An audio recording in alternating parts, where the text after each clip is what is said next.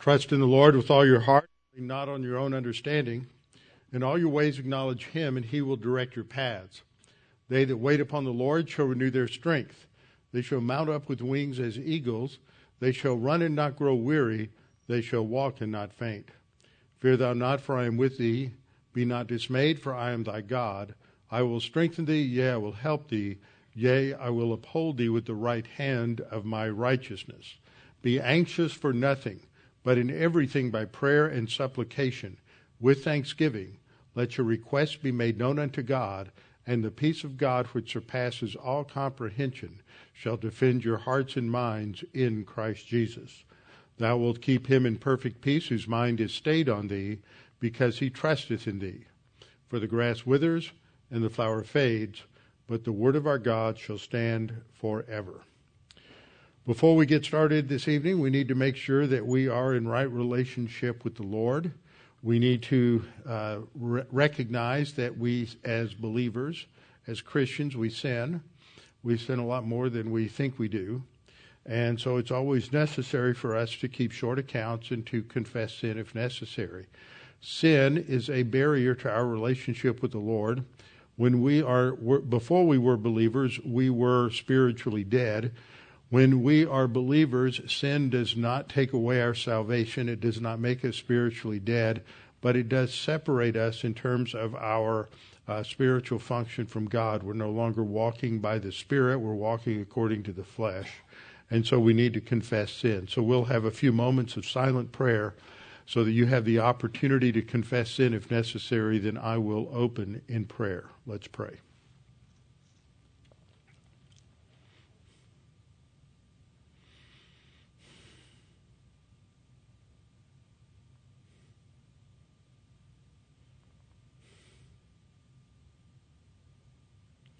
Father, we're thankful for this time that we have together to come together to study your word, whether it is physically, face to face, or through the uh, through the internet. Father, we pray for our nation during this time that you would give wisdom to doctors, give wisdom to those who have influence to properly understand the extent of this virus and the problem and what must be done in order to address it, and also, and most importantly, to address the economy. Father, we pray for wisdom for our president. We pray for those around him who can advise him accurately and objectively. And Father, we pray that on the part of all who are leading, the humility to admit that they are wrong and to continue to learn and study and make right decisions. Father, we pray for us as believers that we might stand fast and stand firm, trusting in you, and that we will not be overwhelmed in any way by the circumstances of this uh, quarantine and the stay at home orders that we know we grow restless, we know we grow impatient, we are, are, seem to be locked down and under house arrest, and it's worse in some states than in others. And Father, we just pray that we may learn to relax and understand the biblical principles of submission to authority, submission to leadership, even when we uh, radically disagree with those those leaders.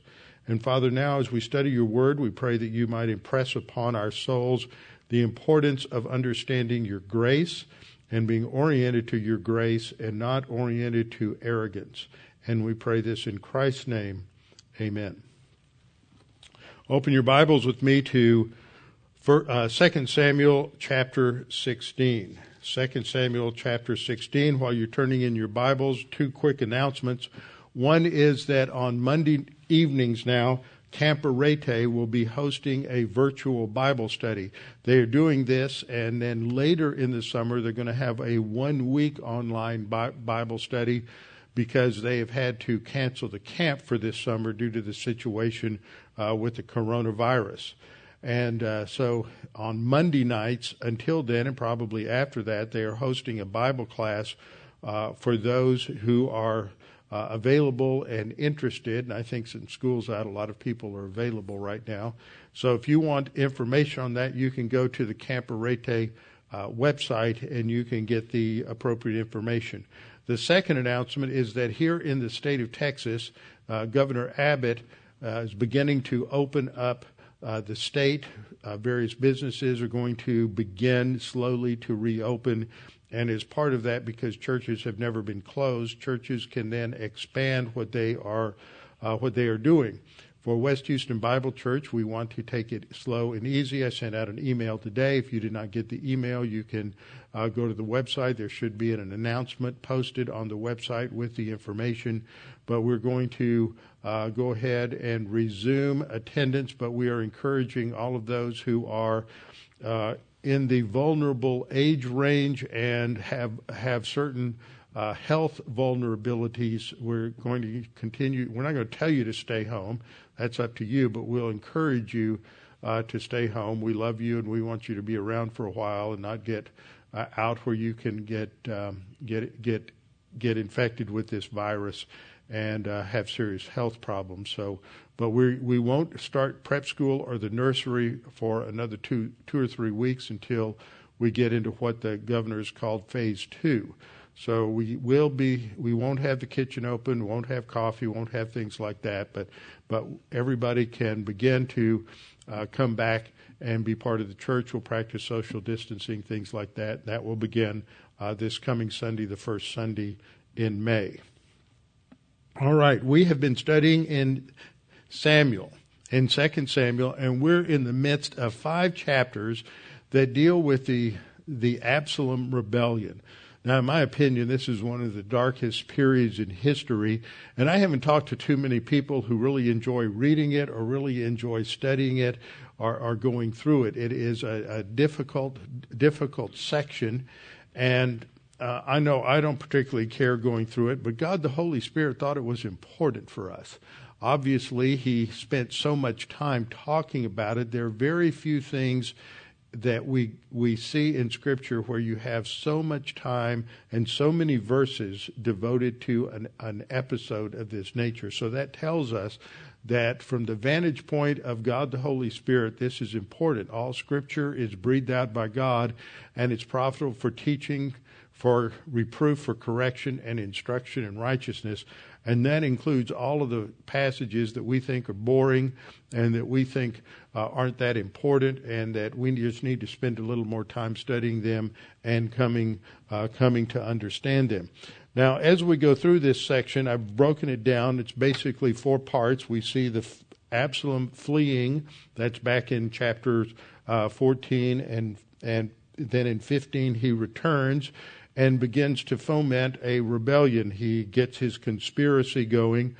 And any time we see people get involved in a conspiracy, it always involves arrogance and it always involves a, a, a reaction to the, ultimately, to the authority uh, of God. It is always hostility to God's plan and purpose whenever people get involved in uh, some sort of conspiracy to overthrow a legitimate authority. Uh, Absalom then returns, foments that, and as a result of that, when he comes into Jerusalem, then David flees. And David flees. We're in the midst of that, going through uh, this section down to six, chapter 16, verse 4. Uh, it will continue as we look at Absalom and then back and forth until we come to chapter 18 when we have the death of, of uh, Absalom. And it's not until uh, the latter part of chapter 19 that David returns to Jerusalem. So that just gives you a broad, broad understanding. So it starts really in in uh, 14 with Absalom fleeing, but the conspiracy itself starts in 15 and goes through 19. Last time I said this is somewhat like any drama you've seen in a in a film or in a television show where you see the scene shifts. A lot of times when people are reading the Bible, they get confused because they don't read it like a drama, especially the historical narratives and there, there are scene shifts. There's, especially when you're looking at Hebrew narrative, there'll be a chapter sometimes like Genesis 1 that gives you a big, broad overview, and then the next chapter comes back and drills down into one particular day in the case of Genesis 2.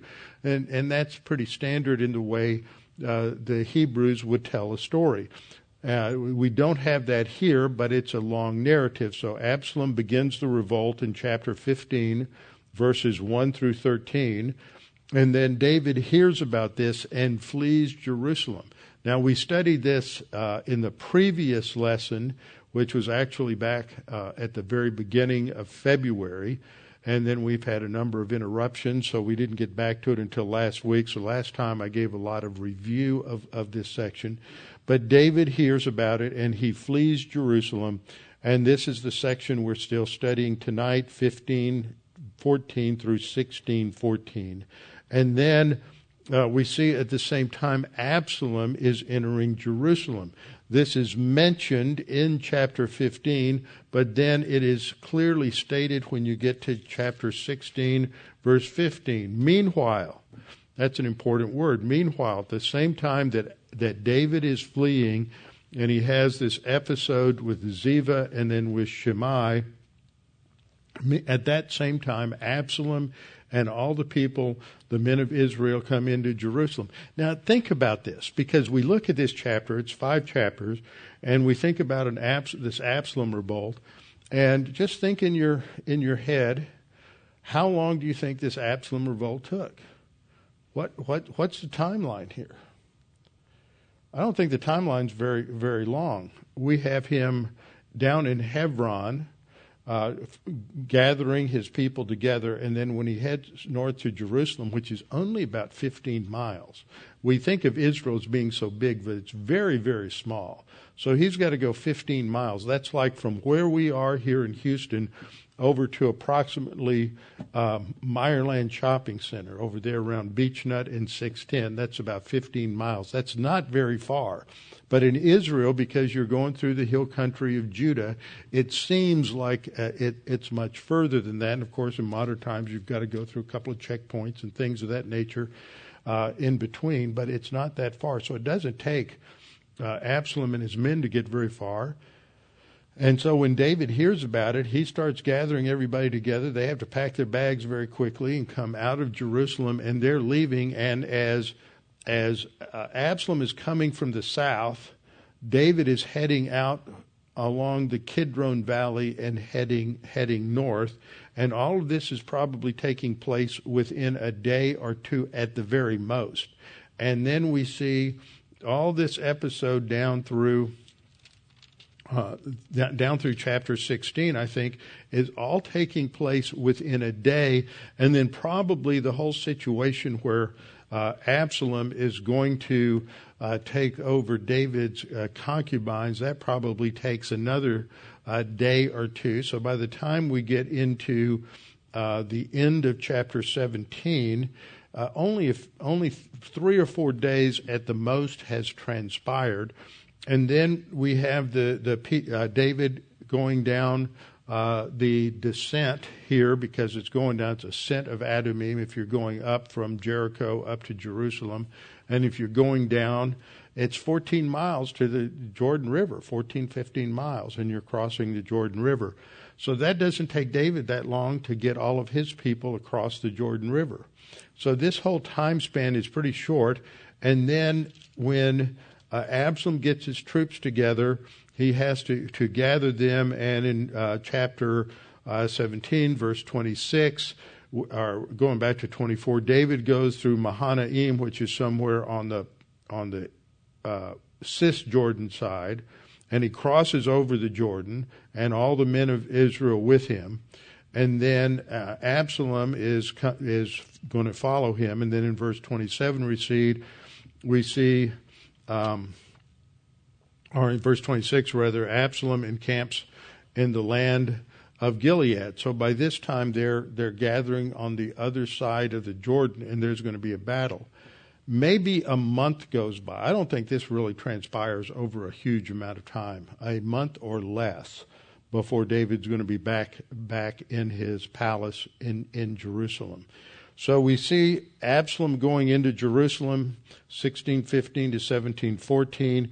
We see Hushai, remember him, he's David's friend. A couple of times it's mentioned that he's a friend of David, and he um, he goes undercover as a mole in uh, Absalom's administration, and then he is going to uh, subvert Ahithophel, the very wise counselor who has who has gone over to uh, gone over to Absalom, and he every word we're told that he says is as if it's from the mouth of God, And so Hushai is going to subvert his his wise counsel, and then he'll get word through the communication chain through the sons of Zadok and Abiathar.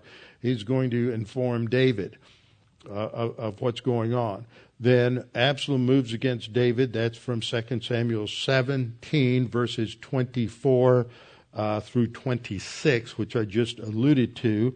And then David moves across the Jordan, starting in ver- about verse 27, uh, when he crosses over, and then he is resupplied down through 18:5, and then the battles fought, and that fought, and Absalom is killed, and that's through most of chapter uh, chapter 18, leading up to 19, and then the after effects of the, the revolt. What we see here in this scene shifting is a character analysis going on, a character comparison. Because what we see here is first it's Absalom, then it's David, then it's Absalom, then it's David, then it's Absalom, then it's David. And when you see something like that going on in Scripture, the Holy Spirit wants us to pay attention to the contrast between David, rem, between David and Absalom. Remember that the Holy Spirit isn't just telling us history; He's giving us a, you know, God's interpretation of that history. And so the focus here is ultimately on the spiritual lesson. And so there's something that is being illustrated here in terms of spiritual uh, maturity on David's part and in terms of arrogance and hostility toward God on Absalom's part. So we have a character study uh, by way of contrast. And so what we see here is how um, Absalom is a case study in arrogance. And so on the left side, I developed this last Thursday night for our study in the spiritual skills, but it works very well here. I changed the title a little bit.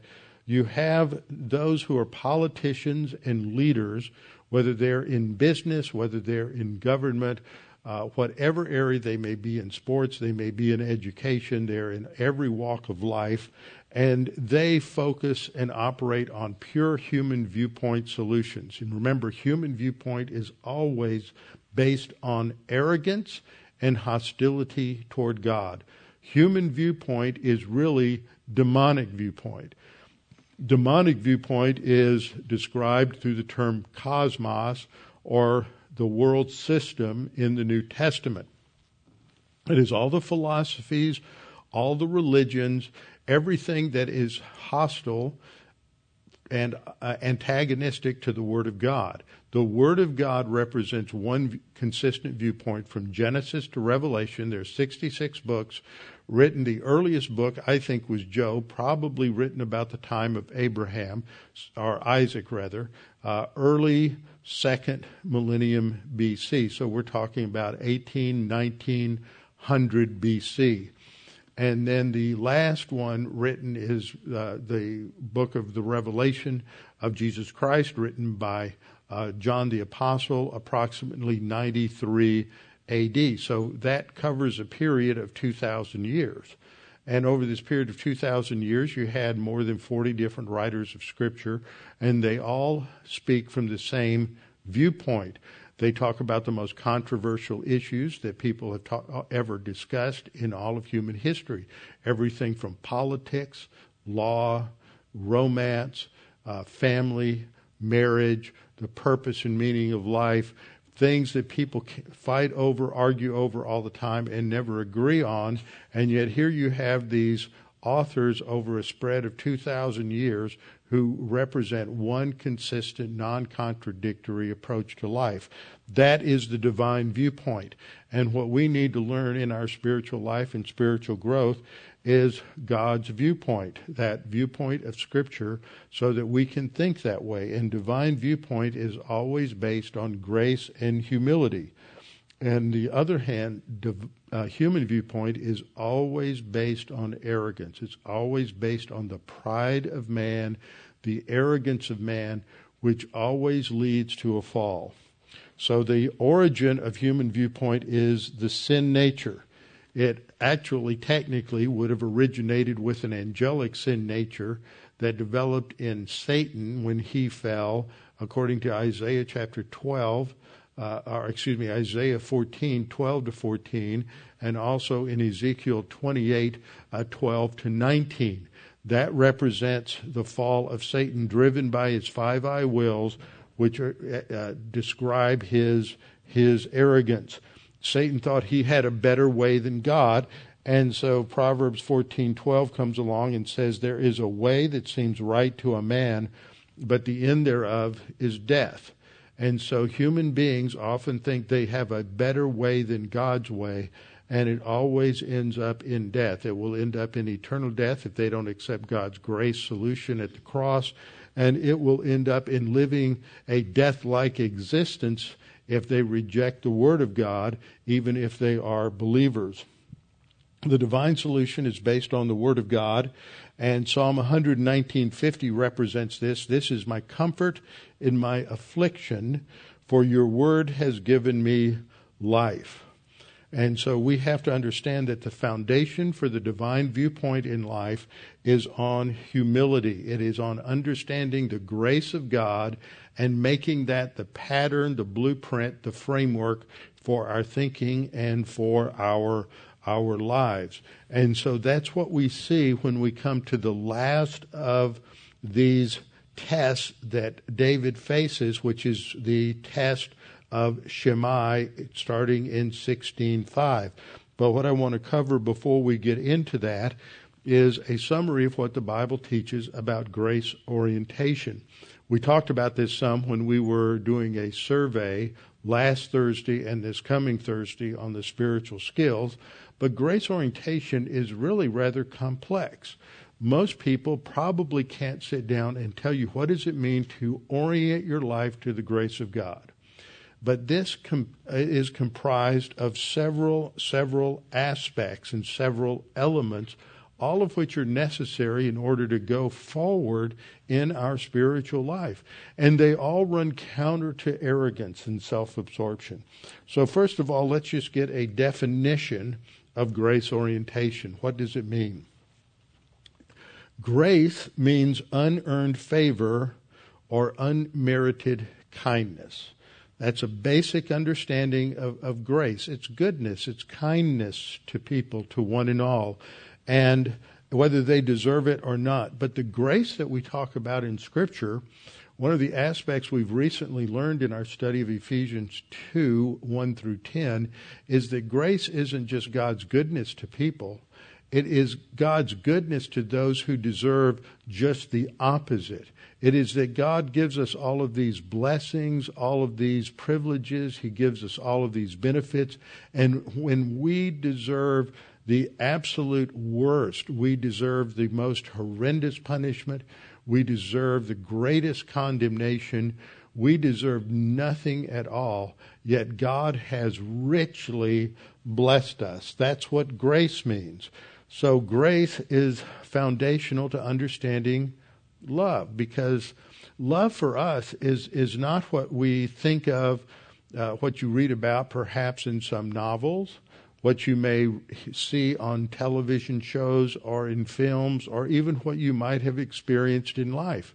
The Bible talks about love in a very special way and the example of God's love is seen in John 3:16 which says that God loved us in such a way that he gave he gave his only son his unique son his his monogenes one of a kind son the God man, to enter into human history, to take on human, human flesh, and to go to the cross to die for us. And in that act of his, of his death, he would become sin for us.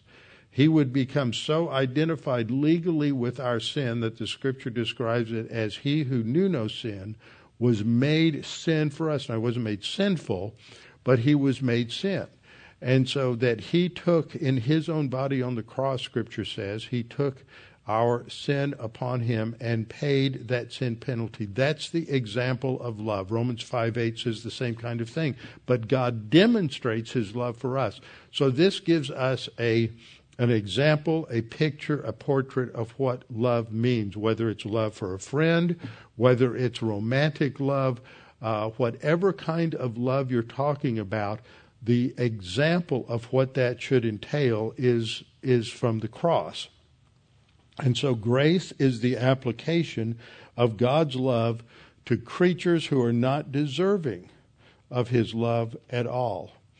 And grace flows from the character of the one who loves. When we apply it to human beings, grace flows from the character of the one who loves and is not based on the actions, attitudes, or personality of the object.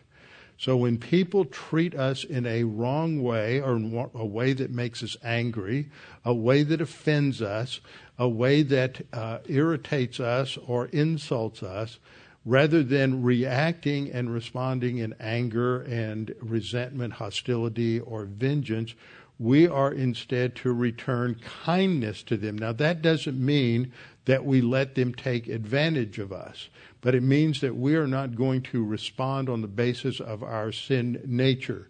Uh, we can see this also in God's plan and purpose. When God is going to have somebody who has taken advantage of Him and disobeyed Him and violated His word, God brings consequences into their life. And we talk about that as divine discipline or divine judgment but it is still part of grace because God is doing what is best for the object of his love. And sometimes what is best for the object of love is discipline in order to teach and to train. This is what we find, uh, find with parents. And so, grace, though, understanding grace and orienting ourselves to grace is crucial to advance in the spiritual life. Later on in the spiritual life, we develop our impersonal love for all mankind, where we're able to respond in forgiveness and love to those who don't deserve it. A person can't truly love if they're self absorbed and dominated by arrogance. And today we have so many people who are so self absorbed and arrogant, and that's one reason we have such a high divorce rate, is because two people who are self absorbed cannot live together in a marriage and truly love each other, which means to be selfless if they are selfish. And so this this violates the whole principle of love, of biblical love in marriage. So grace is a foundation. Now, the second thing we learn about grace is that grace is treated as a skill in Scripture. For example, you have passages like 2 Timothy 2 1, where Timothy says, You therefore, or, or Paul says, excuse me, Paul says to Timothy, You therefore, my son, be strong in the grace that is in Christ Jesus. Now, isn't that an odd way to talk about grace? I remember when I was in my first year at seminary and I was at some uh, social gathering of, of other students, and seminary students always like to uh, talk about the uh, things that they've come up with in some insight, and you often find a certain amount of academic arrogance. But it, it's part of that growth process and the learning process. And so this guy was talking about grace, and he said, you know, grace is a weird thing to, to, um, to try to define because some places it's an action, some places it's a thought, some places it's a power, and uh, and and it's all three. And he, he made a good point, but where he was going with it was was out of bounds. But anyway, uh, that's what you see here is we're to be strong in grace. When we have a gracious mentality, that gives us a certain power and ability in life. It takes grace orientation to deal with the tests that come from people. When people disappoint us, when people uh, make us angry, when people do things that hurt us and that uh, cause uh, an emotional response in us that is sinful, uh, we have to be able to rise above it. And so that only comes when we are grace oriented. And we need to develop that blueprint in our soul where we're going to respond as Christ responded. Uh, and that is exemplified on the cross when he says, Father, forgive them, for they don't know what they're doing. Uh, this doesn't mean that they're getting off scot free. It is that he is doing something that has universal significance in paying for the sins of everyone, and their role in this, as horrible as it was, uh, was one that they did not have any idea about. They had no comprehension of, of what they were doing. Was it wrong? Yes. Did it violate Roman law and Jewish law? Yes, it did. But it, and so Christ says, forgive them for they don't know what they're doing. That is grace, and we have to learn to adopt that mentality. Otherwise, we let people's actions, their sinful actions towards us, their hostility, their um, their, their disloyalty to us, all of those things dictate our mental attitude. And then we be, you be, basically become a slave to somebody else when they have done things to you, and you spend time thinking about it and how you're going to respond, how you're going to react. You've suddenly said, You're going to control my time and my energy and my life for however long you let that happen. So we have to learn to use grace to get beyond that. That means it's a skill. It's something we have to practice, something we have to develop is that grace orientation. We see it again in 2 Peter 3:18. But grow, that's a command, in the grace and the knowledge of the Lord Jesus Christ. I think this is a an instrumental use of the um, preposition here that we grow by means of grace. So we have to learn about grace. We have to think about grace. We have to meditate on grace. We have to think about how grace applies to the different decisions that we make in life. And are we following a grace blueprint? Are we aligning our lives, our thinking to understanding the grace of God and implementing it in all of these different different areas? Skills take time to develop. They take practice. It's not always easy. If whether you're talking about something, uh, let's say you're talking about dance, you're talking about a, a, something that is artistic, something is beautiful. But when you go to a ballet or you go to some other kind of dance performance and you watch something beautiful, you watch ice dancing at the Olympics, uh, that didn't just happen overnight. That took thousands, tens of thousands of hours of practice through years and years and years of getting up early, of following certain regimens of discipline, diet, uh, um, exercise, all kinds of things, in order to, uh, to achieve that perfection. And so that's what it is for us as believers. We have to practice in all the little ways and all the little problems and conflicts we have in life we have to practice grace orientation just like we do practicing confession. Some of you are really good at practicing confession, but you don't get so good after you go past that. Claiming promises, memorizing promises, it's just practice, practice, practice in order to develop uh, develop those skills. And I used to have a, a, a friend years ago would say, "Well, practice doesn't make perfect. Perfect practice makes perfect." So we have to practice it as the scripture says and understand it and do it again and again and again. Do we fail a lot? You bet we do. Every one of us, over and over and over again, just like any athlete has failed again and again and again, many, many times. Just, I don't remember the numbers now, but it's amazing. I used to hear this from a sales manager how many times uh, Babe Ruth struck out uh, he was a home run king, but he struck out thousands and thousands of times. And, and that's what happens in the growth process. To become good at something, then we have to learn from mistakes and learn from failures. So notice also in this verse the connection between grace and knowledge. And that's one of the things we're going to see in this study of grace is that grace involves teachability. You have to learn things as well in the process. That's part of grace orientation. So we're to grow by means of the grace and the knowledge of our Lord Jesus Christ.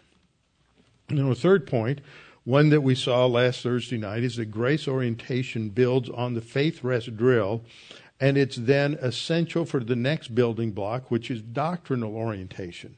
Now, for a long time, you may wonder, well, what's the connection between the two? Well, grace orientation involves teachability.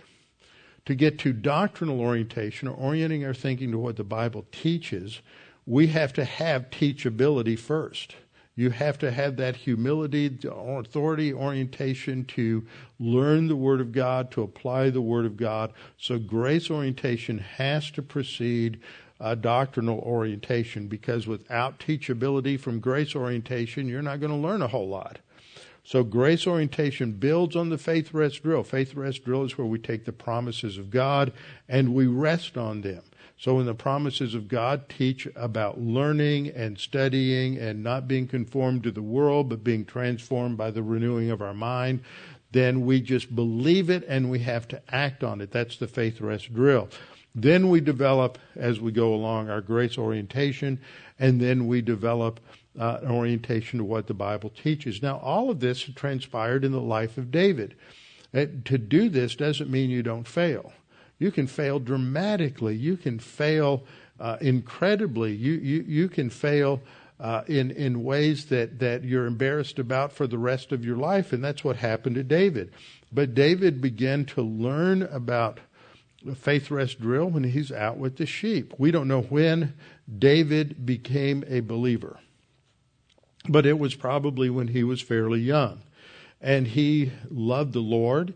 He would read and memorize the scriptures that uh, were available to him and the promises of God. And he loved to compose uh, songs and lyrics, and he probably began to do that when he was uh, young and when he was out with the sheep. And so he's meditating on God's word. He's learning about God. And so he's developing faith rest drill. Now, how do we know that? What's an episode that you can think of where we know that David was learning to trust God?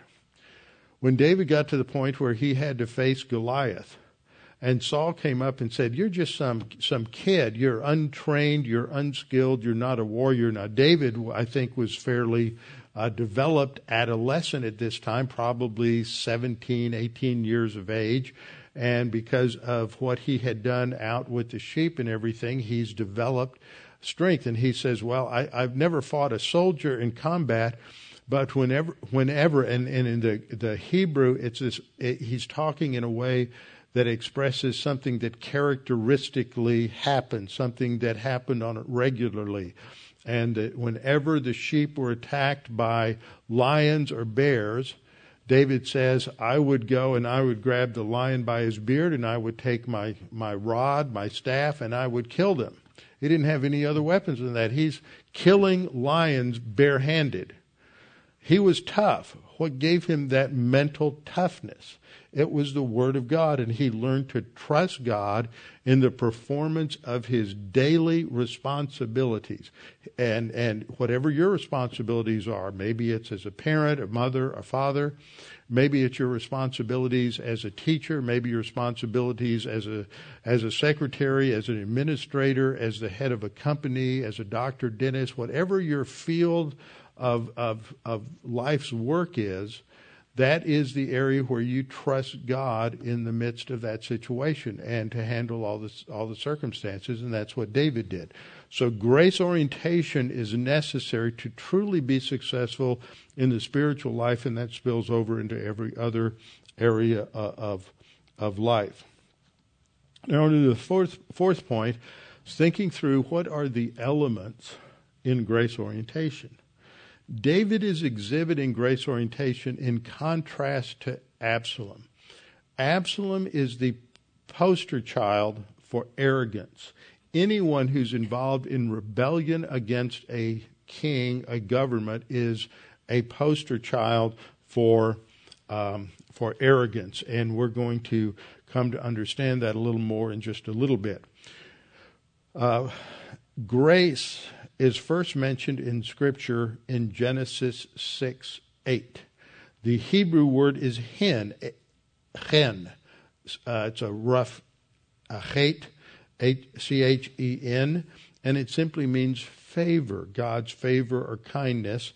And the first person to uh, be be stated as having been the recipient of God's grace. He's not. Clearly, Adam and Eve were recipients of God's grace, and many others, Methuselah and others, Enoch, were recipients of God's grace. But this is the first time it's specifically mentioned in Genesis uh, 6 8. And it's after the description of the sons of God, which were the demons who took on human flesh and took human wives, and then they uh, produced an offspring called the Nephilim, which were a half man, half angel sort of giant or monster or something that came along and the, the basis for all the various myths about uh, gods coming down and taking wives or raping women and their offspring were uh, the, these ancient heroes like Hercules and others. And so uh, this this uh, this is the background. And so in Genesis 6 6, the pre- two verses earlier, the response to this is that the Lord was sorry. That's a poor translation. It's an anthropopathism, which indicates that God, uh, God is having a change of direction in terms of his plan for man, or what appears to be a change of direction from our perspective. And so it's translated the Lord it repented the Lord. That was the old King James. The Lord was sorry. That's a bad translation. The, the Lord determines uh, that he needs to take a course correction for the human race because they've been so evil, and he's grieved in his heart. And verse 7 So the Lord said, I will destroy man, whom I have created from the face of the earth, both man and beast. I'll destroy uh, humanity, whom I have created from the face of the earth, both man and beast. So apparently there were uh, some aspects of whatever the sexual sin was that also affected the animal kingdom. We don't know exactly, that the scripture doesn't go into that at all, but God says, I'm not only going to uh, destroy the human race, I'm going to destroy every mammal, and that's what beast means mammal, creeping thing, birds of the air, for I'm sorry that I have made them. But, Verse 8. But Noah found grace in the eyes of the Lord. He's going to wipe out everybody except for Noah and his wife and their children. So grace then becomes exemplified many times in the in the Old Testament, but when we get into the uh, the New Testament, what we find is examples like what we've studied in Ephesians two eight and nine that grace is an undeserved favor for those who deserve the absolute most extreme form of punishment. We also learn that grace is critical for spiritual growth, not just for salvation, but for spiritual growth as well. Grace orientation begins actually at salvation. That's when we learn that we can't impress God with our works, with our morality, with our personality, with our accomplishments that God, God is perfectly righteous and holy and just, and that there's no way that we can do anything to make ourselves compatible with God's righteousness and justice. We are born, as Ephesians 2 1 and 2 states, alienated from the life of God. We're born spiritually dead. And so God has to provide a solution so that it is through His Son that He gives us life makes us alive again. And so that is the thrust of Ephesians chapter 2, verses uh, 4, 5, and 6, that he makes us alive together uh, in Christ. So then we come to um, the next element that humility is the opposite of arrogance. Humility is one of those, those difficult words to define.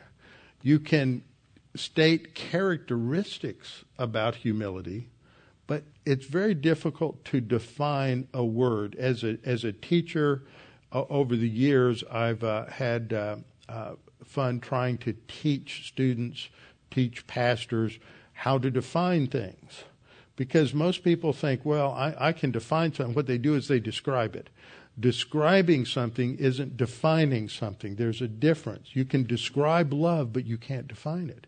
You can look a definition up in the Webster's dictionary and it starts off an emotion. Wait a minute. The biblical view of love is not an emotion. So they, they, they fail completely. You can look up humility, and humility starts off by saying that it's the opposite of arrogance. It's defined by its opposite. In other words, that, and that's just a description. You're not really defining uh, humility per se. So we can talk about humility in terms of some of its characteristics. We can describe it, but we can't really give a, pos- a positive sort of definition. And there's a variety of more abstract uh, nouns that are like that. They're very difficult to define. We can only describe them. And humility usually starts off with the opposite. It's not arrogance. In Romans 12:3, Paul says, "For I say, through the grace given to me, to everyone who is among you, not to think of himself more highly than he ought to think." That's that's the closest you get to a definition in Scripture. Don't be impressed with yourself. Don't think that you are uh, the answer to every problem. Don't think that you are the best at everything.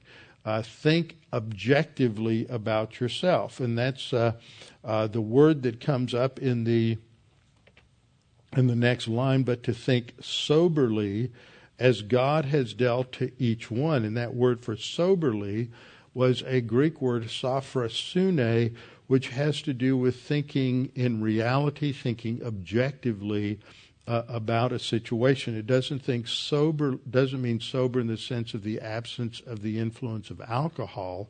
It, it's it's uh, the absence of things that that distort reality. The absence of things that that um, divorce you from reality. So thinking soberly is to think objectively, to think in terms of reality. Uh, to think in terms of how you are and not how you wish you were. So this is an aspect of of uh, of what we mean by by humility. It is also described in the scripture by the concept of being uh, obedient to authority. That's the next uh, next statement. humility is often described as obedience to authority. And here we have an example in the Lord Jesus Christ. In Philippians 2 8, now, Philippians 2 8 is found in a section of Philippians. In the first four verses of Philippians 2, there's the challenge to be humble. Okay, to not to think more highly of yourself, as to be of one mind, to be of the same view, to work together. That's the command to humility. And then you have an illustration of humility in Philippians 2 5 through 11 and where the example is Jesus Christ. And in verse 8, we read that Christ, it's talking about Christ being found in appearance as a man, that is, he adds hum, humanity to his deity. He humbled himself and became obedient to the point of death. So humility is obedience to an authority. Now, what we learn from looking at other passages as even when that uh, the the that authority is not doing what you think they ought to do. Now, I'm not saying that that authority is doing something wrong. There are certain situations when authority is wrong, they're disobedient to God's word, telling you to do something that's in violation of God's word. We're not talking about that. We're just talking about the fact that you're at work and you have a boss and that boss wants you to do something, wants it done a certain way, and you think he is completely out of line and has no idea what he's talking about, and that can happen a lot. In, in the military, this probably happens a lot. Stories I've heard from second lieutenants who are just wet behind the ears and they've just gotten their commission. And yes, they aren't in authority over a master sergeant or a first sergeant or a sergeant major, but usually the master sergeant, sergeant major's been in, in the Army for maybe 15 or 20 years, has a whole lot more experience than this fresh out of college, newly commissioned second lieutenant. And that second lieutenant better develop some humility very quickly and listen to his first sergeant, listen to his the master sergeant, so that he can learn from them and uh, and and do what they say. But a lot of times you'll find somebody who's young and they don't know what they're doing and they are in authority and they say, I want you to do it a certain way, and you're under their authority, and so you have to go along with it, and you have to have the right attitude. Now, Jesus, of course, is under the authority of God, and he is going to be obedient, but he's to God, but he's also going to be obedient to the unjust rulers, the Romans and the Jews, both of which are unjustly punishing him uh, he committed no crime worthy of death. He committed no crime at all. He was absolutely sinless and absolutely perfect, but they hated him because of who he was. They hated him because of his challenge uh, to the to their the way the Pharisees taught what the scriptures meant, and so they were they were going to crucify him. And Jesus ju- just could have spoken a word or thought a word, and a million angels would have wiped out all of those Pharisees and all of the Romans in less than a heartbeat. But he is obedient even to unjust authority to the point of death. And there's an important lesson there for what what uh, grace orientation is. It involves um, genuine humility. We have another example in the life of David. So we see David learning about grace when he is a young man. We see him learning about uh, learning about trusting God as a young man.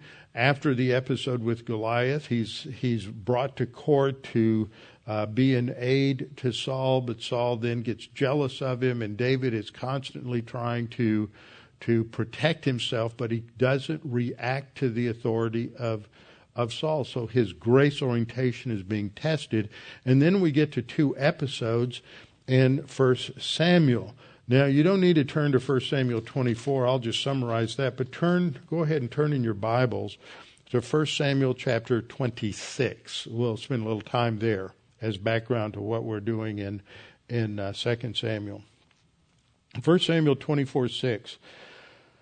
David is is with his men, and he is in a cave in En Gedi.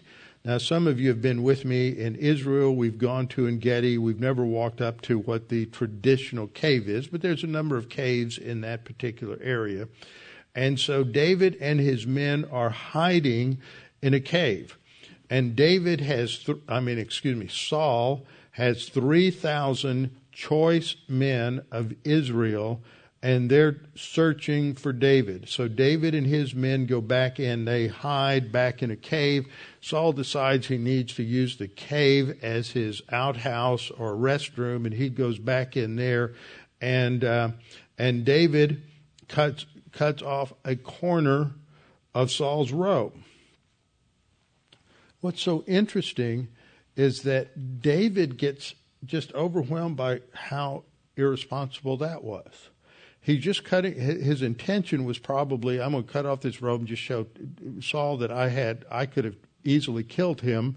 He was right there. I could have cut, cut his throat as easily as cutting his robe. And yet, what happens afterwards uh, is that that he becomes very upset about this. And in verse 5, we read, Now it happened afterward that David's heart troubled him because he had cut Saul's robe. Now, this is authority orientation. Authority orientation isn't just saying, okay, I'm going to do what you want me to do. Authority orientation is, is not even having a hint of disrespect, not even a suggestion of disrespect or grumbling or complaining. And David is convicted because he cuts off the corner of Saul's robe. And he feels so bad about that as a violation of authority orientation. He is, it was such a, uh, it was a, an act of disrespect for the authority of, of Saul. Now that's important for background of what we're seeing with the Absalom revolt. Absalom is rebelling against his father, the king, who, who, although he has personally sinned and he has been involved in some injustice when it comes to conspiring to have Uriah killed and the murder of Uriah, yet essentially David is is a the best king Israel ever had, so much better than Saul, and yet Absalom is going to lead this conspiracy and revolt against uh, against Saul.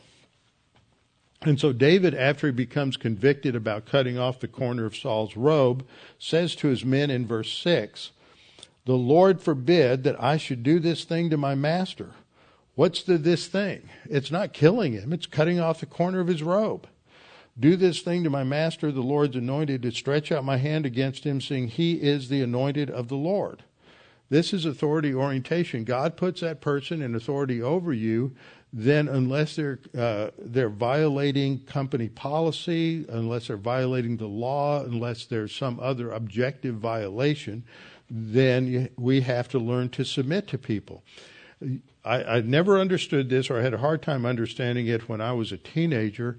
I would hear people say, You can't learn to be a good leader unless you first are a good follower.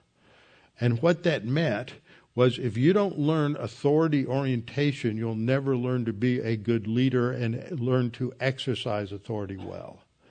And that's exactly what's going on here. David understands that aspect of authority orientation. So David restrained his servants with these words. What did they want to do? They wanted to kill Saul. And he did not allow them to rise against Saul, and Saul got up from the cave and went on his way. Now turn over to chapter 26. In chapter 20, 26, we have a second episode where David has the opportunity to take, uh, take Saul's life. Saul is encamped um, in the wilderness of Ziph, and we look down in verse 3, and uh, Saul is chasing David through, through the desert. David is uh, finds out where they're camped, and he comes to where Saul's encamped. He saw, sees where Saul is sleeping, and he's going to sneak into the camp. And listen to what happens when we come to verse. Well, I'll put verse 5 up here. That's the framework. So David arose and came to the place where Saul had encamped. And David saw the place where Saul lay, and Abner, Avner, the son of Ner, the commander of his army. Now Saul lay within the camp with the people encamped all around him. Then, I didn't put, want to put the whole passage up here. Then David answered and said to Ahimelech the Hittite and to Abishai the son of Zeruiah, the brother of Joab.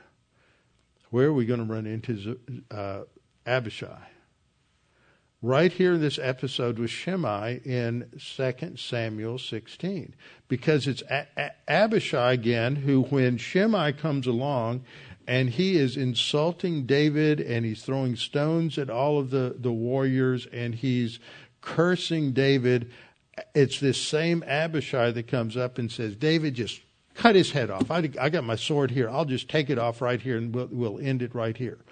This is the same same individual and he he's always out of line. He's always in arrogance, and he always wants to use violence to solve the situation. So he's one of uh, David's commanders, uh, part of his mighty men. And and uh, David says, "Who's going to go down with me to Saul in the camp?" And Abishai volunteers. So they go down to the people at night, sneak into the camp, and Saul is sleeping there with his spear stuck in the ground by his head and Abner and the people are all around him. And then Abishai says, Look, you know, the voice of human viewpoint. You can take him out. God's put him in your hand. Isn't this great? You've got his spear. He's right there. All you got to do is grab the spear and do it. What great rationalization. And yet David says to Ab- Absalom, Don't destroy him. For who can stretch out his hand against the Lord's anointed and be guiltless? And so again, we see David grace orientation. He's oriented to authority. He's oriented to, to Saul as the authority. And he says in verse 11, The Lord forbid that I should stretch out my hand against the Lord's anointed. But then he said, Okay, let's just take the jug uh, by his jug of water and the spear, and then we'll go. And then later on, they're going to, uh, he's going to show Saul that he could have taken his life. Okay, so that's our understanding that that grace orientation is understanding authority, whether the authority is in your opinion right or wrong. It's orientation to that authority, all the way up the chain of command to the President of the United States. And we've had a number of presidents who personally we may not have much respect for, but as long as they're in the office of president, we have to show respect for the office of president. And we need to take that, I think, a lot more seriously than a lot of people do. In our country, we can be critical of those who are in authority, but we have to be careful how we are critical of those because the scripture makes it very plain that we're not even supposed to curse a king and we're not even supposed to to revile a king. Now those are the two different words. We'll see the passage eventually, but those are the two different words that are used in scripture for cursing that we have in the Abrahamic covenant where it says uh, those who uh, bless Israel, I'll bless. Those who curse Israel, I will curse. And as I've taught you many times, those who curse Israel, that is the word kalel, those who treat Israel with disrespect, those who revile. That's what the uh, passage in Exodus says that you shouldn't revile or curse a king. So you shouldn't treat a king with disrespect. You shouldn't revile, whether you like him or you don't like him, whether he's right or whether he's wrong. And you shouldn't curse him. That is a much stronger statement. So we have a lot of people who do this all the time, Christians, non Christians, whoever the president's been, because we live in an antinomian society. Now, 40 years ago, we were coming out of a legalistic society, and so you would emphasize different things. But in an antinomian society, we live with Christians and non Christians who no longer have a respect for authority. It's, it, I've taught this for years. It's judges. Everyone does what's right in their own eyes. Ultimately, I'm going to do what I want to do the way I want to do it when I want to do it. And that is just flies in the face of Scripture. It's the tyranny of relativism that has come to play. Everybody's a God in their own eyes, and then that relativistic morality becomes uh, the God of this age. So this is. Um, this is what we have to learn is authority orientation to respect those in the office even if personally their behavior, their beliefs, their policies, their actions may not be worthy worthy of respect. That applies to abusive husbands, abusive spouses. That ab- applies to abusive children, uh, to abusive bosses. And there are other ways that a believer is to handle. It. It's not to say that they get get uh, get away with it. That's not the the only other option but we are not to treat them, we're not to lower ourselves to their level. We do not fight sin with sin. We fight sin with the Word of God, trusting in God, trusting in His Word. Now, another category that, that we see in grace is gratitude. Grace, the English word grace, comes from the Latin word for for grace, the translation used in the Latin Bible for the Greek word charis, is gratia. And we derive the English word gratitude from that same word. So somebody who is grace oriented is grateful. First uh, Thessalonians 5:18 In everything give thanks for this is the will of God in Christ Jesus for you. Ephesians 5:20 says giving thanks always for all things to God the Father in the name of our Lord Jesus Christ. And I didn't take the time to go through and list the dozens and dozens of verses we've gone over so many psalms where David expresses his thankfulness to God even in the midst of his uh, calling out to God because of the crisis that he is in. Grace orientation necessitates gratitude, gratitude to God that no matter how bad it might be, that that God is in control and we are to be thankful for God for all that he has given us. Gratitude then leads to teachability and growth. 2 Peter 3:18.